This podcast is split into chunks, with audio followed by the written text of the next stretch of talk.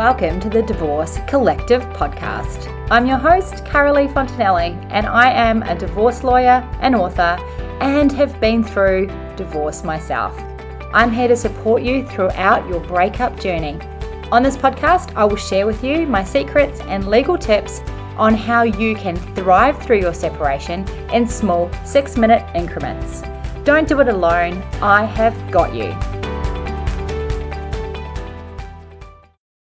Welcome back to another episode of the podcast. I'm your host, Carolee Fontanelli, and today we are talking about step three. I encourage you, if you have not gone back and listened to the previous three podcasts, please go and do that, where I give you an overview of the four step process. We talk about uh, step one and step two, and today we are on to step three. So, step three is all about the party's future needs when it comes to dividing property. It can be explained by asking this question Is there one person in the relationship who has a greater future financial need than the other party? Or is it going to be more financially difficult for one of the parties in the future after the relationship fully finalizes? In this third step, the court considers various factors to the future which may justify an adjustment to the percentage division arrived at and at step two.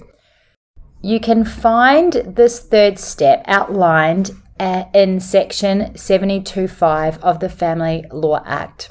It is here that the court considers whether there is one person in the relationship who is going to be disadvantaged financially in the future more than the other person now that the relationship has come to an end.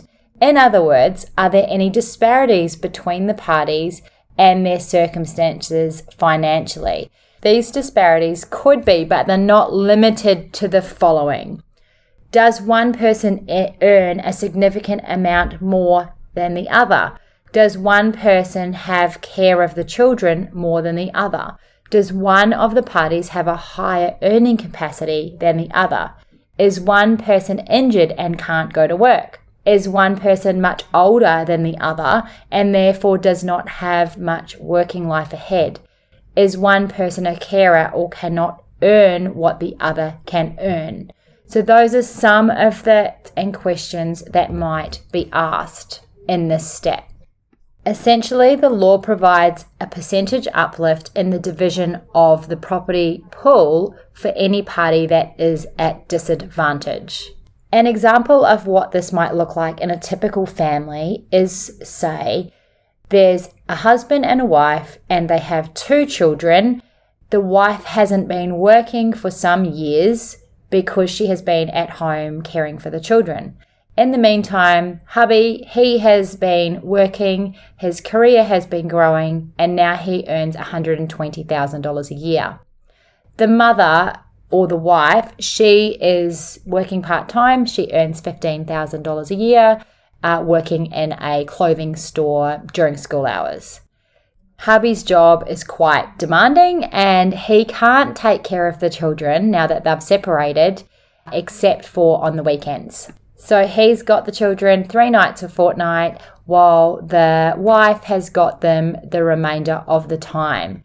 She has upped her hours a little bit to survive, but she is really financially struggling and feels that she needs to retrain.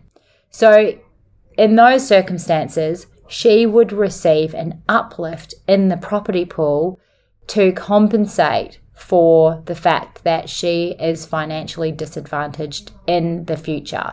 So that's how it might look in an everyday situation. Of course, that's just one example. It could be a number of different things that could raise this future needs issue or argument. So, that is step three of the four step process. Put very simply, if you need advice about your own circumstances, please go and seek independent legal advice. This is not independent legal advice. So, next we are going to be talking about the fourth step of the four step process just and equitable. I will look forward to you tuning on in to the next episode. Bye for now.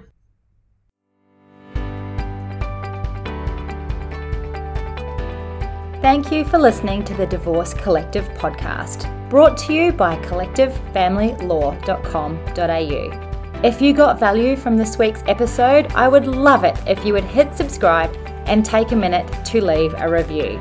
You can connect with us on Instagram or Facebook just by searching for Collective Family Law. And remember, until next time, you have got this.